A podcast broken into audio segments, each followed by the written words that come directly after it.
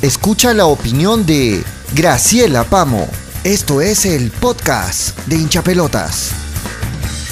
Muy buen día, amigos de Hinchapelotas. Mi nombre es Graciela Pamo y vamos a empezar con el podcast de Hinchapelotas, hablando netamente de la posibilidad de Melgar de poder clasificar a un torneo internacional, sea Sudamericana o Libertadores, y en el mejor de los casos, creo yo, poder acceder a una parte de los playoffs. A ver, empecemos por hablar de que claramente la derrota ante UTC fue mala para el equipo, porque le terminó restando puntos.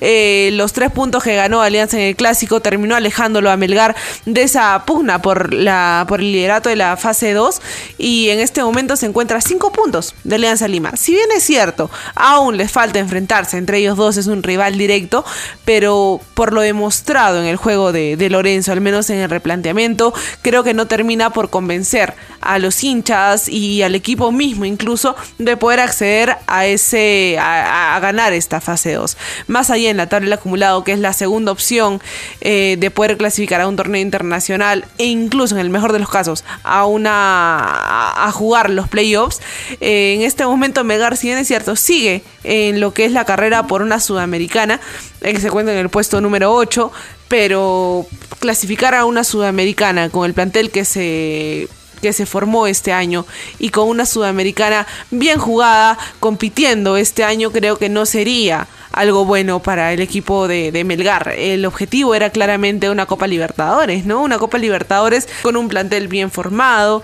con unidad de juego, con Lorenzo de la mano, y creo yo que con jugadores que le iban a aportar mucho a este Melgar, y lo demostraron en algún momento en la Sudamericana. Pero en este momento creo que Melgar no termina de ser un equipo regular en el torneo, no termina de ser ese equipo que si gana un partido ante un rival competitivo, ante un rival directo, el siguiente también termina teniendo un buen resultado, pero Melgar termina cayéndose, creo yo, en el partido ante el Alianza Atlético y luego ante la derrota de UTC, ¿no? Ahora, los próximos partidos que le tocan a Melgar, si bien es cierto, son ante rivales mucho más exigentes en el tema físico, en el tema deportivo, también son rivales directos. Entonces, si Melgar logra rescatar 2, 3 puntos, 1 o 3 puntos de esos encuentros, se metería nuevamente a la pelea. De hecho, si Melgar le logra ganar a Manucci, si bien es cierto, no termina por alcanzar la punta de la fase 2,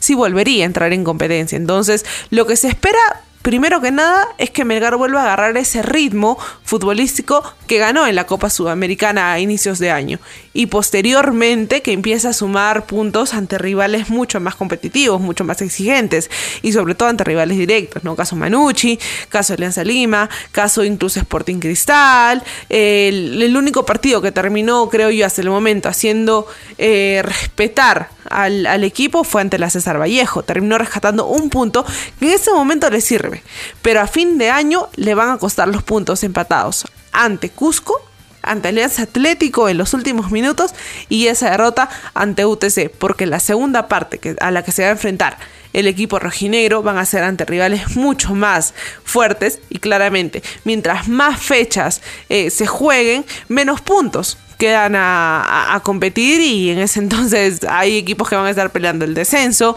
hay equipos que van a estar queriendo pelear una clasificación a un torneo internacional, y Melgar no puede, desde mi punto de vista, clasificar nuevamente a una Sudamericana y ser calificado como un equipo que hizo una muy buena campaña, porque creo que en este momento se esperaba mucho más del equipo rojinegro. Así que bueno, eso fue todo por el podcast de hoy día. Seguiremos hablando y analizando los próximos partidos de Melgar, y si hablamos de que si tiene equipo, tiene equipo. Tiene plantel, lo decíamos a inicios de año, pero tiene que volver a funcionar como funcionó en Copa Sudamericana.